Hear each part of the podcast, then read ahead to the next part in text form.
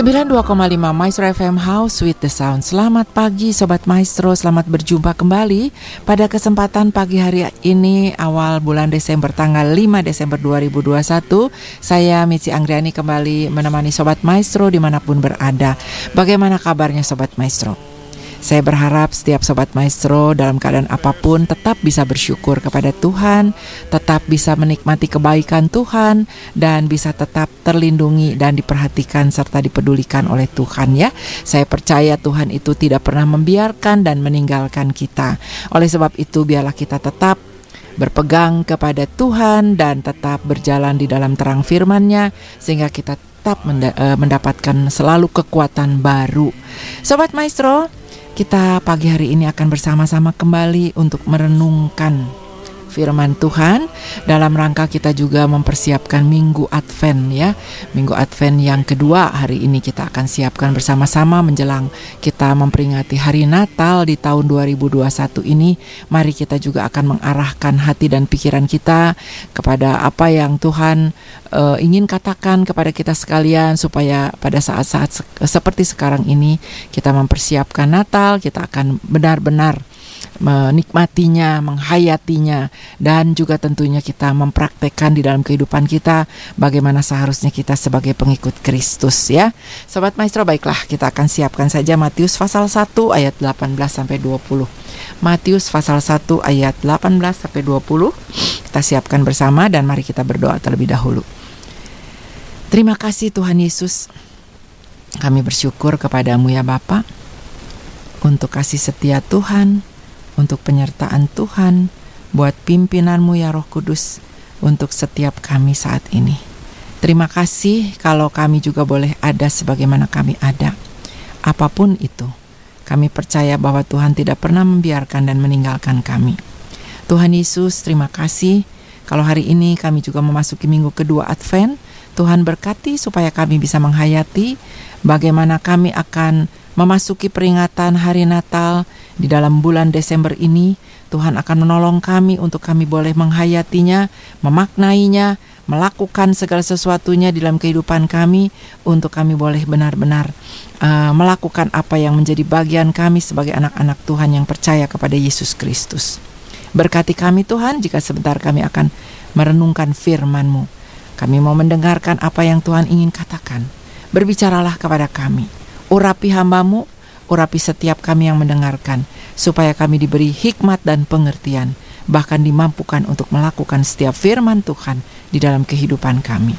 Terpujilah Engkau Allah kami, di dalam nama Yesus Kristus kami berdoa dan memohon. Haleluya. Amin. Amin. Sobat Maestro Matius pasal 1 ayat 18 sampai 20. Demikian bunyinya. Kelahiran Yesus Kristus adalah seperti berikut. Pada waktu Maria, ibunya, bertunangan dengan Yusuf, ternyata ia mengandung dari Roh Kudus sebelum mereka hidup sebagai suami istri. Karena Yusuf, suaminya, seorang yang tulus hati dan tidak mau mencemarkan nama istrinya di muka umum, dia bermaksud menceraikannya dengan diam-diam. Tetapi ketika ia mempertimbangkan maksud itu, malaikat Tuhan nampak kepadanya dalam mimpi dan berkata, "Yusuf, anak Daud, janganlah engkau takut mengambil Maria sebagai istrimu, sebab anak yang di dalam kandungannya adalah dari Roh Kudus." Sobat Maestro, setiap tahun kita akan membaca ayat-ayat ini, tetapi biarlah ini bukan hanya ayat akhir tahun ya, tetapi ini akan berbicara kepada kita setiap saat kita mendengar firman Tuhan dan menghayatinya tentang kelahiran Yesus tentunya ya. Kalau kita bulan Desember ini memasuki tahun 2021 bulan Desember ini itu satu anugerah kalau kita masih diberi kesempatan untuk kita merayakan Natal kembali. Tetapi bagaimana cara kita merayakan Natal sobat maestro? Tentunya dengan kita menghayati dan memaknai Natal itu sendiri sehingga kita tidak uh, kehilangan arti Natal ya. Sobat Maestro, kelahiran Yesus itu adalah sebuah anugerah Allah. Karena Allah sendiri datang ke dalam dunia ini untuk menyelamatkan sobat maestro dan saya, untuk menyelamatkan kita sebagai manusia. Maria adalah wanita yang sangat berbahagia karena dia mendapat kesempatan dipercaya untuk melahirkan bayi Yesus. Tetapi ternyata Sobat Maestro, di dalam menghadapi atau menjalani semuanya itu ada tantangan-tantangan yang kalau tidak disikapi dengan benar, itu bisa menghambat rencana Allah di dalam kehidupan Maria dan juga dalam kehidupan setiap kita manusia ya Sobat Maestro. Ada pergumulan-pergumulan yang harus dihadapi oleh Yusuf dan Maria yang juga tentunya dihadapi oleh kita sekalian sebagai umat Tuhan, sebagai anak-anak Tuhan. Pergumulan apa saja sih sobat maestro yang harus kita hadapi dalam menjalani kehidupan dan uh, memenuhi rencana atau rancangan Allah dalam hidup kita? Pasti banyak sobat maestro ya. Banyak sekali pergumulan-pergumulan yang harus dihadapi.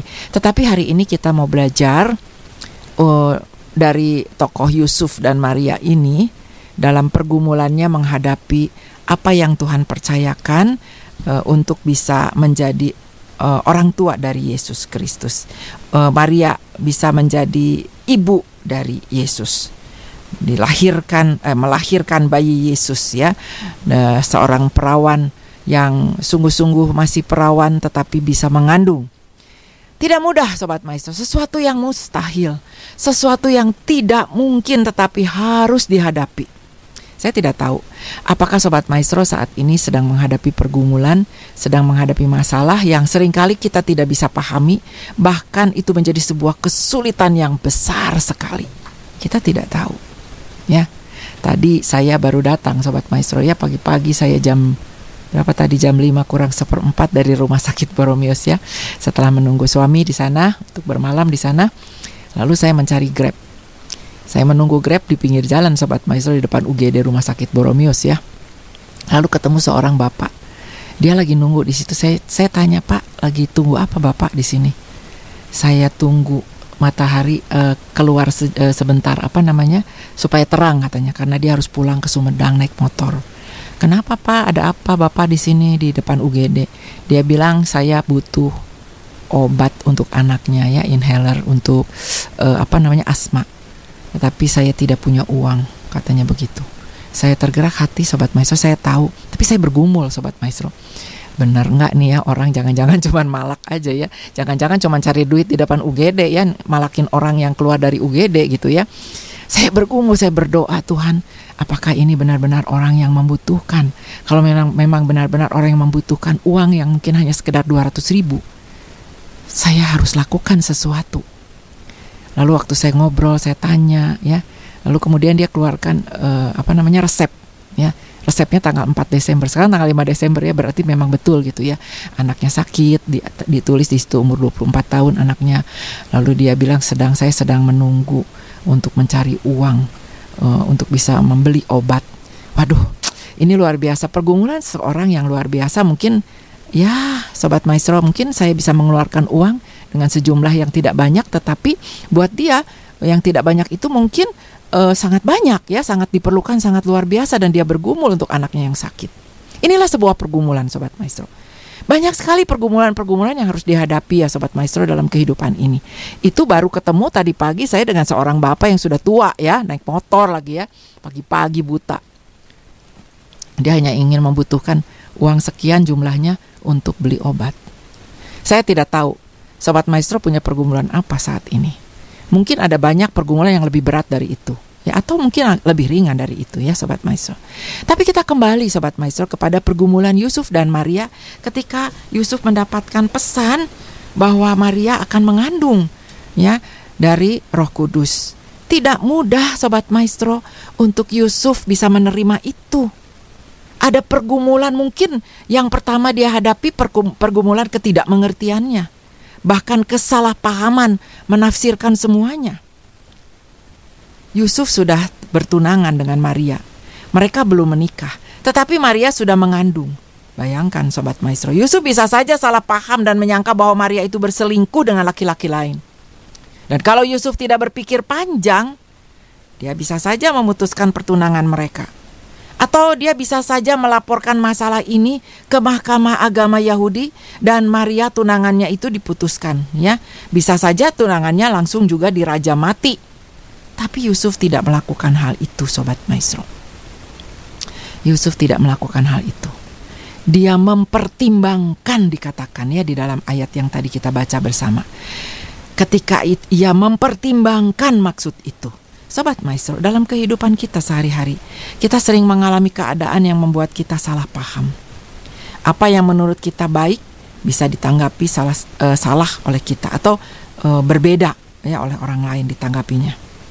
Dan ini seperti kisah tentang seorang wanita dengan Eh, cerita kepala ikan. Sobat Maestro pernah dengar ya pasti ya cerita wanita dengan kepala ikan. Wanita tersebut sedang berulang tahun. Suami dan anak-anak yang sangat mencintainya tentunya berencana memberikan hadiah ulang tahun yang istimewa dengan menyajikan makanan spesial. Menurut pengamatan suami dan anaknya, istri dan ibunya ini sangat menyukai kepala ikan karena dia sering sekali makan kepala ikan setiap kali makan bersama-sama. Lalu sang suami pergi ke restoran untuk memesan masakan kepala ikan kesukaan istrinya. Malam harinya, anak-anak mengatur meja makan sedemikian indah untuk hari ulang tahun ibunya. Lalu hadiah ulang tahun pun disajikan. Sang suami membawa nampan berisi masakan istimewa yang sudah dipesannya dari restoran. Lalu sang istri berdebar-debar, penasaran akan hadiah yang disiapkan oleh keluarganya untuk dia. Tetapi sobat maestro, begitu isi istri ini membuka nampan yang dibawa oleh suaminya, matanya langsung berkaca-kaca, berurai air mata. Suaminya heran, kenapa mama menangis? Bukankah itu makanan favorit mama? Istrinya menjawab sambil terisak-isak. Dia mengatakan, Siapa bilang ini makanan favoritku? Aku selalu mengambil kepala ikan setiap kali kita makan bersama, supaya kalian mendapatkan badan ikan yang banyak dagingnya.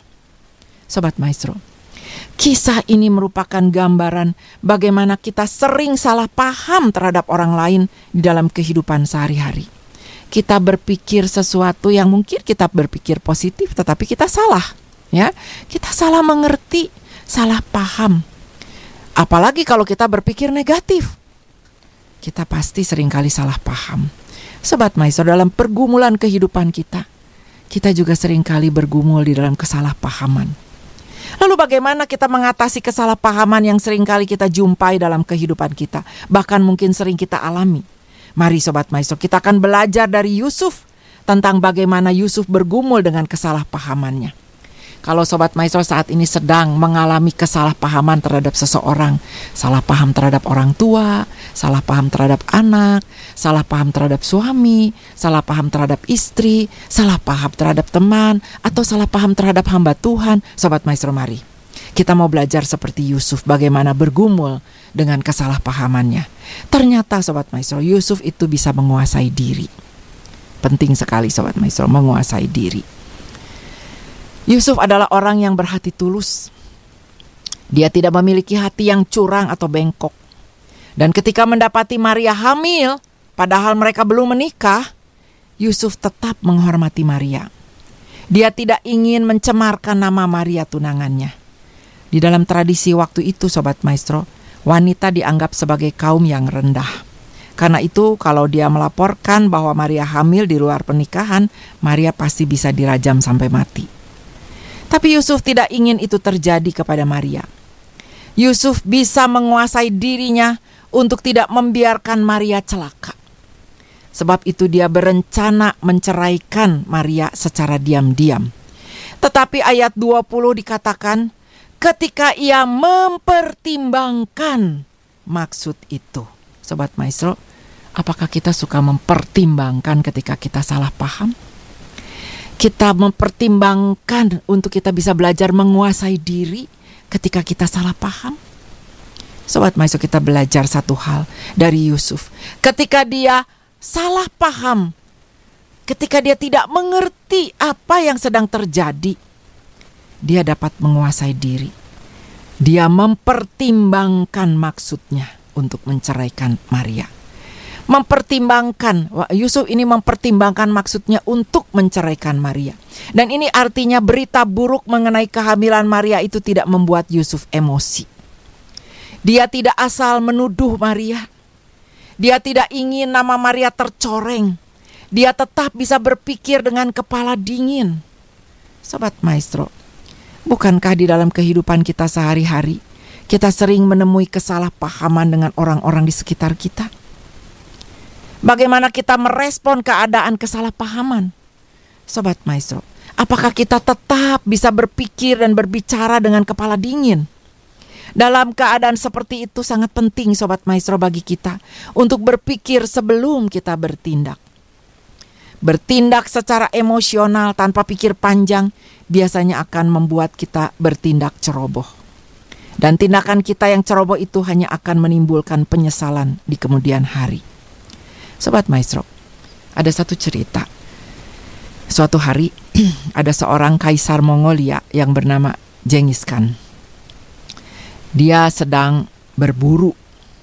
Dan ketika dia hendak mengambil air untuk minum di sungai yang airnya jernih, burung Raja Wali miliknya menabrak tempat airnya. Genghis Khan kemudian mengambil kembali tempat airnya yang terjatuh untuk mengambil kembali air yang jernih itu di sungai. Tiba-tiba burung Raja Wali itu lagi-lagi sengaja menabrak tempat airnya yang dipegang oleh Jengis Khan. Dan ini terjadi beberapa kali sehingga Jengis Khan ini naik pitam. Dia marah, mengambil busurnya, kemudian dia memanah Raja Wali itu hingga tewas. Tubuh Raja Wali yang terpanah itu jatuh di dekat bangkai ular besar yang terdapat di sungai itu. Bangkai ular itu telah mencemari air sungai tersebut, sehingga siapa pun yang meminum air sungai itu bisa sakit, bahkan bisa mati keracunan. Rupanya, sobat maestro, Raja Wali milik dari Genghis Khan itu hendak mengingatkan dan mencegah kaisar itu untuk meminum air sungai yang sudah beracun itu. Tapi sayang, sang kaisar salah paham terhadap maksud Raja Wali yang tidak bisa bicara itu. Dia mengira Raja Wali itu main-main dan hendak mengganggunya. Sehingga si kaisar ini emosi dan mem eh, memanah burung itu sampai mati. Sobat Maestro, karena tidak dapat menguasai diri dan gegabah, kaisar itu membuat burung yang sebetulnya menjadi burung miliknya dan kesayangannya yang hendak menolongnya sampai mati. Karena apa? Karena salah paham dan tidak bisa menguasai diri sobat maestro. Nah, bagaimana dengan kita, sobat maestro? Betapa seringnya kita juga sering kali salah paham, ya. Kita sering kali berasumsi, kita memikirkan apa yang ada di pikiran kita. Bahkan pikiran kita itu tidak selalu positif, sering kali negatif. Kita berpikir, berasumsi yang kurang baik, sehingga kita dalam hati kita timbul salah paham. Kalau salah paham tidak diikuti oleh penguasaan diri, maka sobat maestro, kita tidak akan bisa mempertimbangkan masalah yang sedang kita hadapi. Kita belajar dari Yusuf, Sobat Maestro. Ketika Yusuf menghadapi Maria yang hamil, mengandung, bukan karena perbuatan Yusuf, dia juga sebagai manusia pasti kecewa. Tetapi Yusuf punya penguasaan diri ketika dia salah paham. Sehingga saat dia bisa menguasai dirinya, dia bisa punya ide mempertimbangkan maksudnya untuk menceraikan Maria. Dan inilah sebuah cara sobat maestro yang mungkin juga perlu kita lakukan di dalam kehidupan kita ketika kita salah paham terhadap orang lain, ketika kita salah paham terhadap masalah, ketika kita salah paham terhadap kondisi dan situasi. Sobat maestro, belajar untuk bisa menguasai diri supaya kesalahpahaman kita ini jangan sampai melakukan hal yang ceroboh dan kita menyesal. Lalu apalagi sobat maestro yang menjadi uh, pergumulan ketika Yusuf salah paham? Yusuf bukan hanya sekedar menguasai diri, tetapi juga dia akhirnya bisa mengerti rencana Tuhan. Sobat maestro, di dalam ayat 20 dikatakan ketika tetapi ketika ia mempertimbangkan maksud itu, malaikat Tuhan nampak kepadanya dalam mimpi dan berkata, "Yusuf, anak Daud, janganlah engkau takut mengambil Maria sebagai istrimu, sebab anak yang di dalam kandungannya adalah dari Roh Kudus.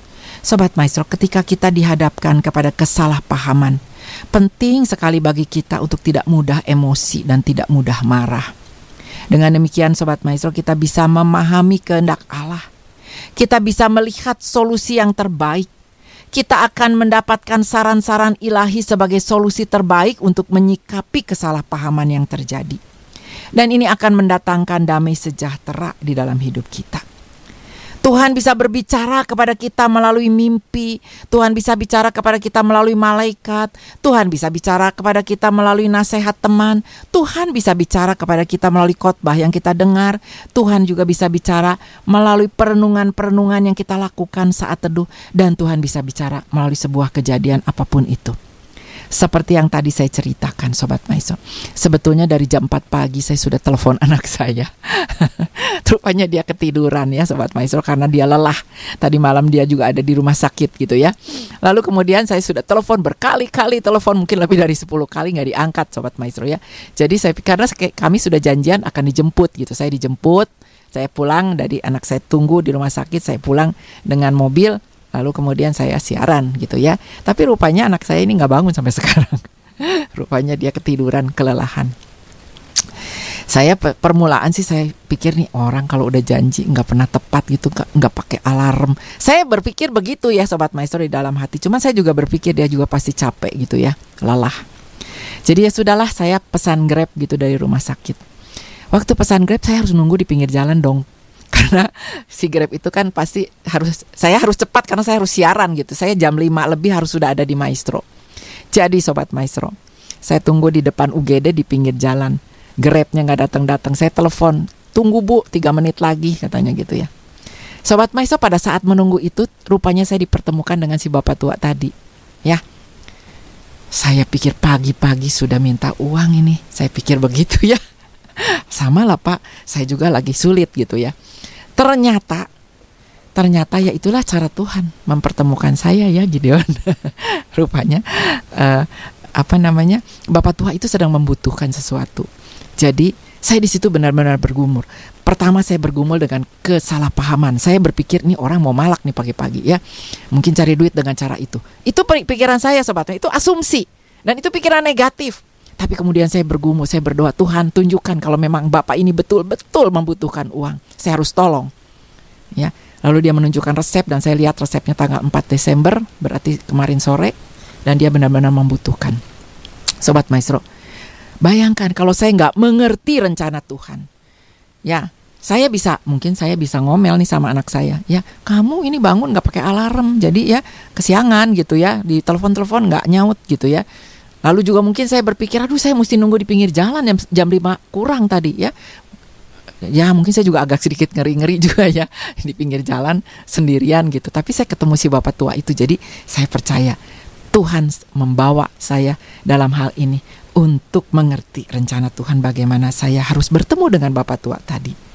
Sobat Maestro luar biasa.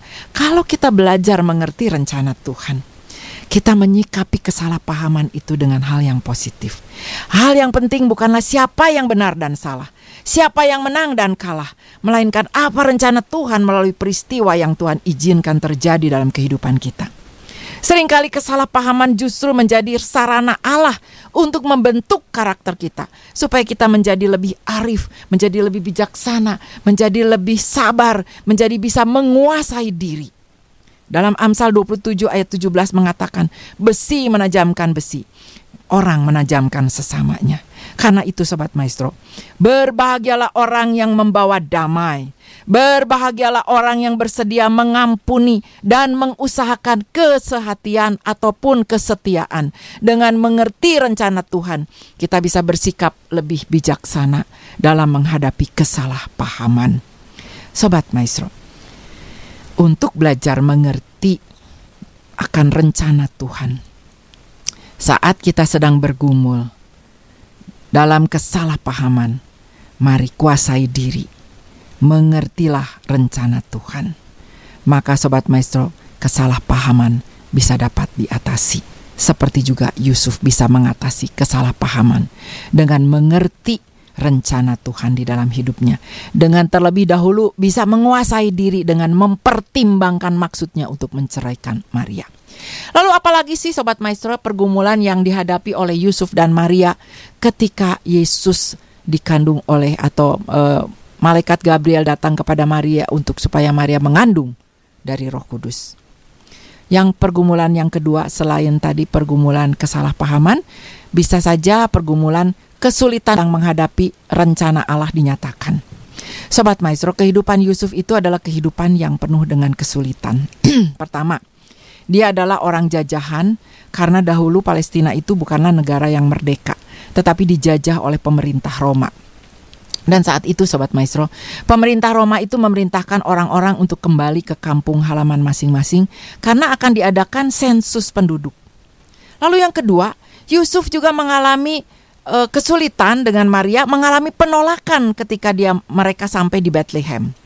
Karena tidak ada lagi penginapan untuk mereka, karena mereka menghadapi uh, apa penolakan-penolakan itu dikatakan semua kamar sudah penuh, semua penginapan sudah penuh. Yusuf, sobat maestro adalah penduduk kota itu. Seharusnya ada kerabat dong, ya, ada kenalan dong di kota itu. Tapi sobat maestro entah kenapa dia tidak mendapatkan perlakuan baik. Mungkin karena Yusuf dan Maria itu adalah orang yang tidak punya ya atau orang miskin mungkin ya. Sehingga mereka tidak menerima perlakuan yang layak. Dan karena penginapan penuh, mereka terpaksa menginap di sebuah kandang. Bahkan Maria harus melahirkan Yesus di kandang yang hina, kandang yang kotor.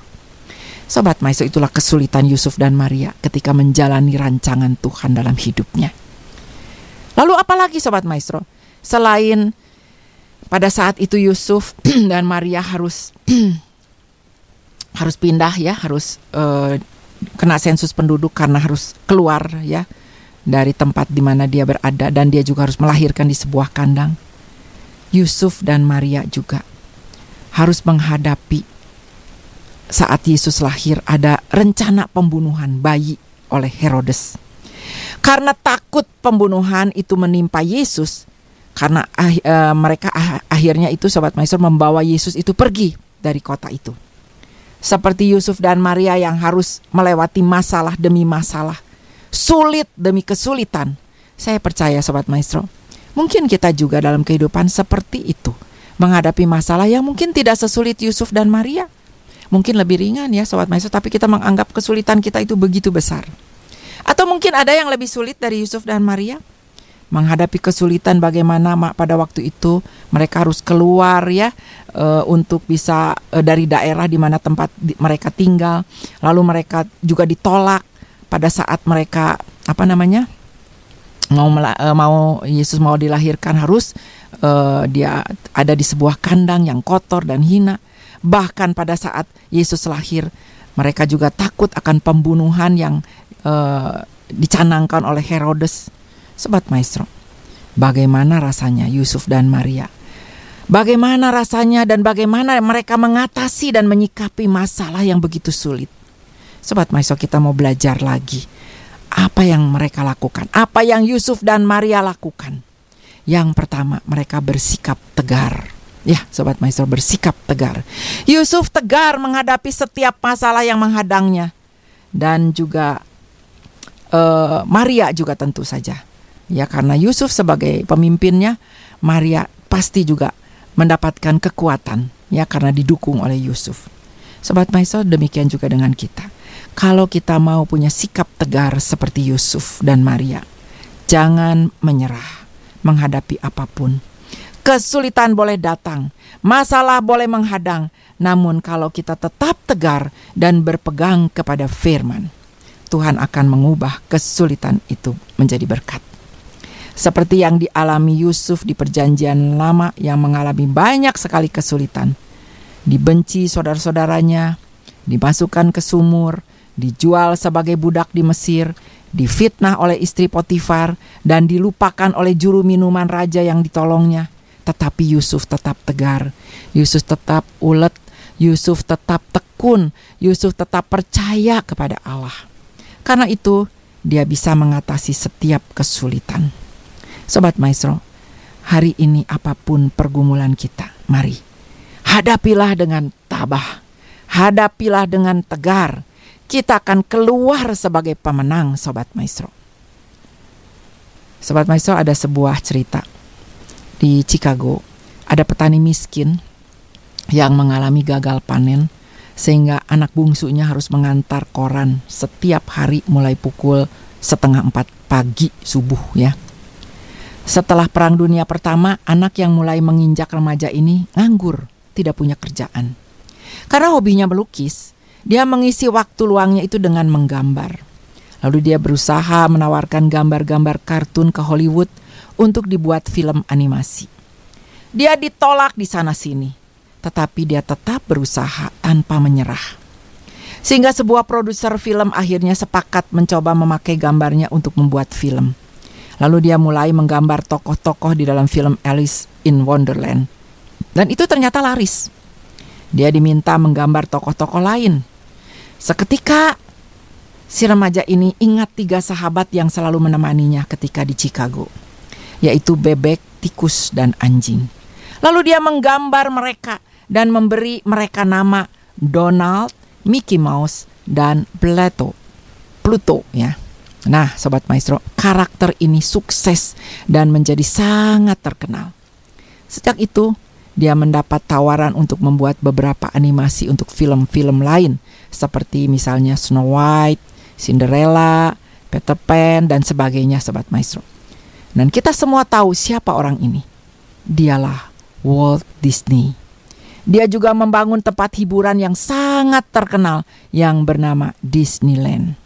Sobat Maestro, ketegaran dan ketekunannya menghadapi masalah sudah menghantarnya kepada sebuah kesuksesan besar. Ada kisah lain sobat maestro yang mirip mirip kisahnya yaitu kisah seorang wanita berkulit hitam. Mungkin sobat maestro sering dengar ya contoh uh, kisah yang sungguh ini sebuah true story ya. Ketika berusia tiga tahun, orang tuanya bercerai. Ibunya menjadi pembantu rumah tangga dan sewaktu anak ini berusia 9 tahun, dia diperkosa oleh saudara sepupunya. Pada usia 13 tahun, dia hamil dan kemudian melahirkan anak pada tahun berikutnya. Tidak terbayangkan bagaimana rasanya memiliki bayi pada usia 14 tahun. Sobat Maestro, saya pernah melihat seorang anak di sebuah uh, panti penampungan ya orang apa anak-anak uh, yang tidak ya yang hamil di luar nikah seperti itu. Saya melihat anak umur 14 tahun juga sobat maestro yang sudah menggendong bayi ya sambil duduk seperti anak kecil seperti anak remaja tapi dia sudah menggendong bayi kasihan sekali. Nah, perempuan yang berkulit hitam juga ini sama sobat maestro. Ketika umur 14 tahun dia menggendong bayi. Tapi bayinya hanya bertahan dua minggu. Kemudian meninggal. Dan anak itu kemudian tinggal bersama ayahnya yang sudah bercerai dengan ibunya. Ayahnya ini terkenal sangat keras. Bahkan dia berkata kepada anaknya, "Jangan hanya bergantung padaku. Kamu harus cari duit, cari uang, kerja keras." Dan perkataan ayahnya itu mungkin sangat mengena di hatinya. Apalagi dia waktu itu sedang bertumbuh menjadi seorang remaja. Sobat Maestro, dia pun kemudian mencari pekerjaan. Karena merasa tidak memiliki pendidikan tinggi, dia melamar menjadi penyiar radio, sobat maestro ya, seperti saya mungkin ya, Gideon ya, seperti kita ya, menjadi penyiar radio gitu ya. Lalu dia diterima pada usia 17 tahun. Dia menjadi penyiar radio. Karirnya ternyata menanjak. Dia kemudian menjadi pembawa acara di televisi. Dia menekuni pekerjaannya itu dengan sungguh-sungguh.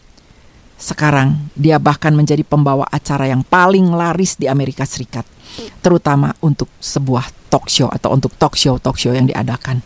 Dia adalah Oprah Winfrey.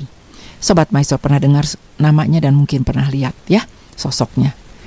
Itulah Oprah Winfrey yang tidak mudah menghadapi kesulitan hidup, tetapi dia tetap tegar sampai membawa dia kepada sebuah kesuksesan yang besar.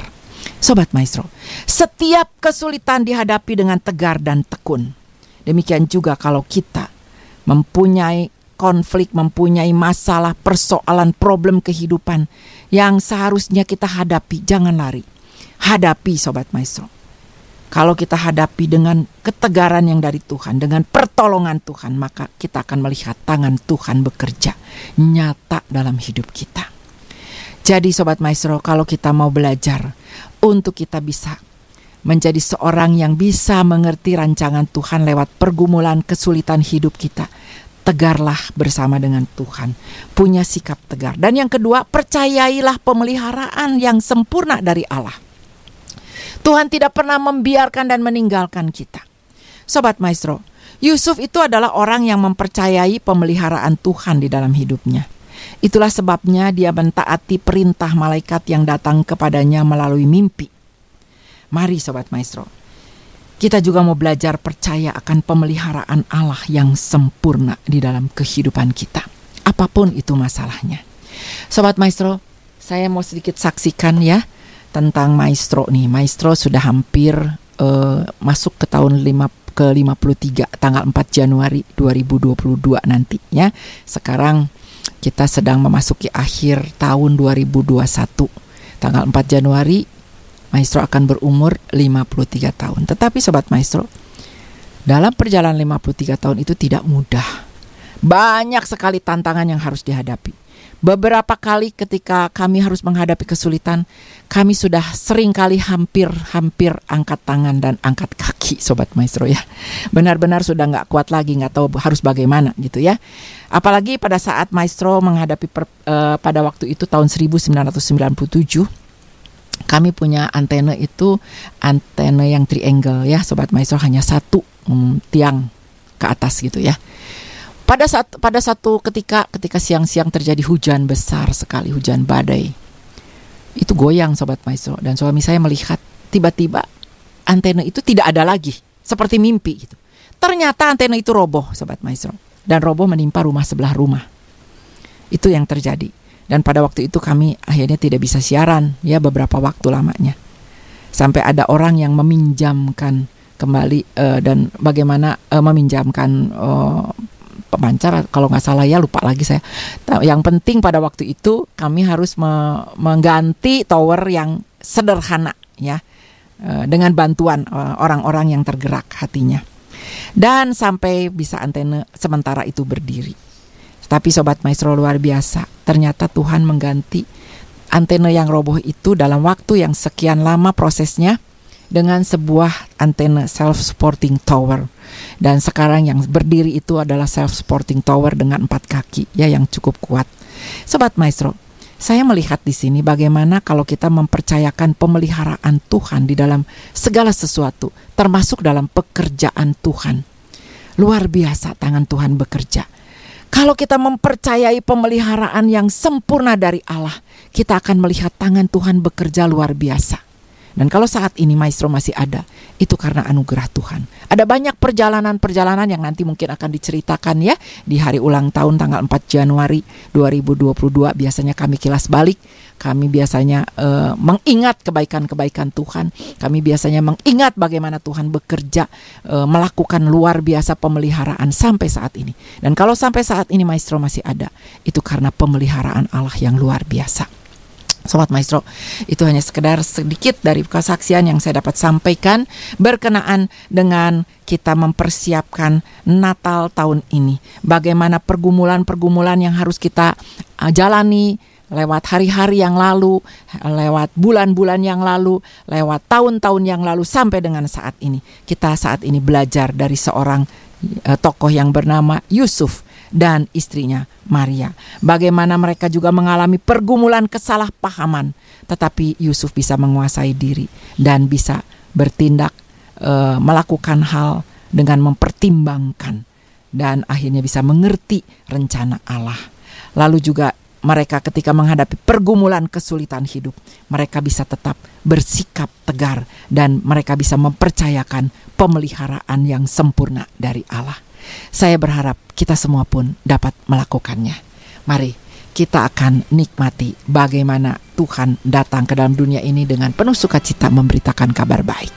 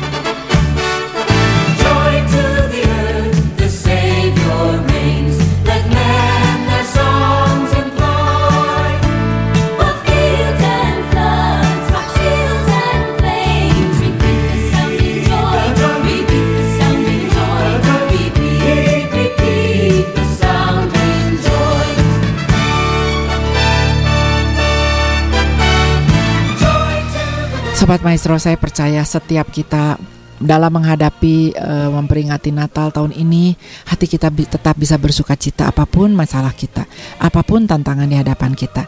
Berita Natal, berita sukacita itu boleh kita hayati, boleh kita maknai, dan biarlah kita boleh hidupi juga di dalam kehidupan kita. Mari kita berdoa. Terima kasih Tuhan Yesus, kami mengucap syukur kepadamu ya Bapak. Engkau sungguh baik buat setiap kami. Terima kasih kalau kami boleh mendengar uh, bagaimana Yusuf bergumul bersama Maria untuk uh, boleh dipakai menjadi alat Tuhan. Biarlah setiap kami yang sudah menerima anugerah juga, walaupun kami harus menghadapi pergumulan hidup, mungkin karena hal-hal yang lain, tetapi kami percaya bahwa Tuhan tidak pernah membiarkan dan meninggalkan kami. Tuhan menolong kami, memberikan kepada kami penguasaan diri, memberikan kepada kami tetap tegar bersama dengan Tuhan, dan kami mempercayakan pemeliharaan Tuhan dalam hidup kami.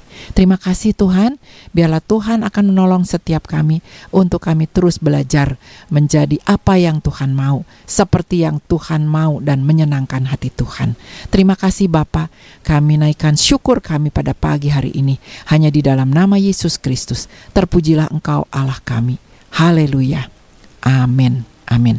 Sobat Maestro, saya percaya setiap Sobat Maestro diberkati oleh firman Tuhan dan renungan firman Tuhan pada pagi hari ini. Dan biarlah itu boleh menjadi berkat yang mempersiapkan kita untuk memasuki peringatan Natal tahun ini. Baiklah Sobat Maestro dari Geraha Maestro Jalan Kaca Piring 12 Bandung, saya Mitzi Anggriani akan segera undur diri. Ingatlah bahwa Allah Sang Immanuel akan selalu beserta dengan kita. Tuhan memberkati kita semua. Shalom, damai sejahtera Tuhan beserta dengan kita sekalian.